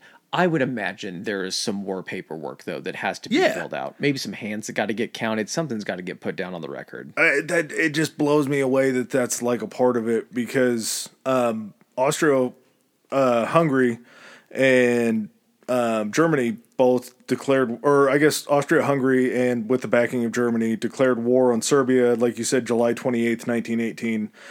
Once this triple alliance of Russia, France, and um, Serbia is formed, they all mobilize, and Austro-Hungary and Germany again mobilize against them, and they're like, August first, Russia, we declare war on you. August third, France, we declare war on you. Like, why not just do it all at the same time? Mm-hmm. Why why do you have to do it on separate days? Like, I'm going to war with you and anybody that you align with. Why do we have to make this shit official? And then, like you were talking about with Great Someone Britain, wants to be first. Yeah, Russia's like, you know what, we're going to be the first ones to actually declare war to show how much we're going to back up Serbia. And then France is like, we haven't had a war in a while. we're going to declare war too. And then eventually, Germany's, like we were talking about earlier, Ger- Germany's violation of the Belgian neutrality, that's what brings the British Empire into the war on August 4th. So from the date war is first declared, July 28th, when Austria Hungary declares war, to August 4th, within that six or seven days, you now have all of Europe plunged into World War One.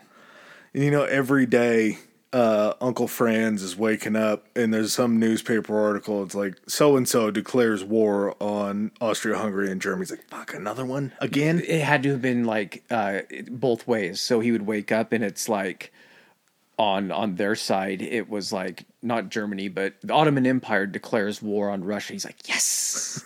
and then the next day it comes out, it's like France declares war against Germany, Austria. He's like, oh, damn it. It was He's just it's it's newspaper roulette. Like the guy outside that's giving his paper and his tray to take it into his room is just like fuck. so you're gonna have a good day or a bad day today, based upon the newspaper. It's gonna Mm-hmm. Yeah, be you're gonna day. see the look on the guy's face. but yeah, an an insanely interesting topic. Something that I think a lot of people learn about. Um, essentially, just kind of the most widely known cause or cause for the outbreak of of World War One. What caused it to actually start? But It- it's yeah. uh, Not to interrupt you, but it's the best answer that you can give for it that doesn't get clouded with shit like nationalism or anything like that. Yes. So, like, if you were to say, the, in the same way that we say it was Nazi Germany's invasion of, was it Czechoslovakia, right? Yes. that that kicked it off. The invasion of Czechoslovakia is what kicked off someone to declare war. Germany entering into another country's sovereign territory in the same way it's it's this event that everyone knows is the cause of World War One. Again, not the only cause. There was already bad feelings going across Europe and everything like that, but this was a, initially what popped it off. So that's probably where we should end this. Because if we start getting into World War One, first of all, we haven't studied it all that much. I'm so fucking excited to study for World War One. I know. Well, you got anything else on this one? No, uh, just know that World War One will be coming. Don't know when we're going to do it. And number two, there's got to be a Habsburgs episode. Oh yeah, definitely. Going back and just tracking these people down, it's it's insane. Just the fact that there's the there's technically still around, the family line is still around, is in, is just unbelievable. And is still in politics. Yeah, exactly. All right, guys. Well, thanks for joining us on another episode. Oh, just a reminder, as always, rate, review, subscribe hit that like button, hit that follow button. Um, if you don't follow us on our socials, they're going to be at the end of the episode, and they were during our uh, commercial break, our little bathroom break. Um, we'll be letting you know what future episodes are going to come out, and it's also where you can communicate with us and give us any feedback. We love hearing from you guys. Right? Have a good one. Peace. All right, ladies and gentlemen, thanks for joining us for another episode. If you like what you heard, hit that subscribe and like button. Follow us. If you didn't like what you heard, still hit that anyway, because we'll probably cover something in the future that you do like. Um, please follow us on our social media. Adam, hit him with it. Uh, our Instagram is historically high pod, historically high pod, and we are on Twitter at historically high. That's historically hi. All right. And if you guys want to send in any feedback, suggestions, hit us up on those two, or you can even do it on Gmail. It's historically high podcast at gmail.com. Uh, thanks again. Peace.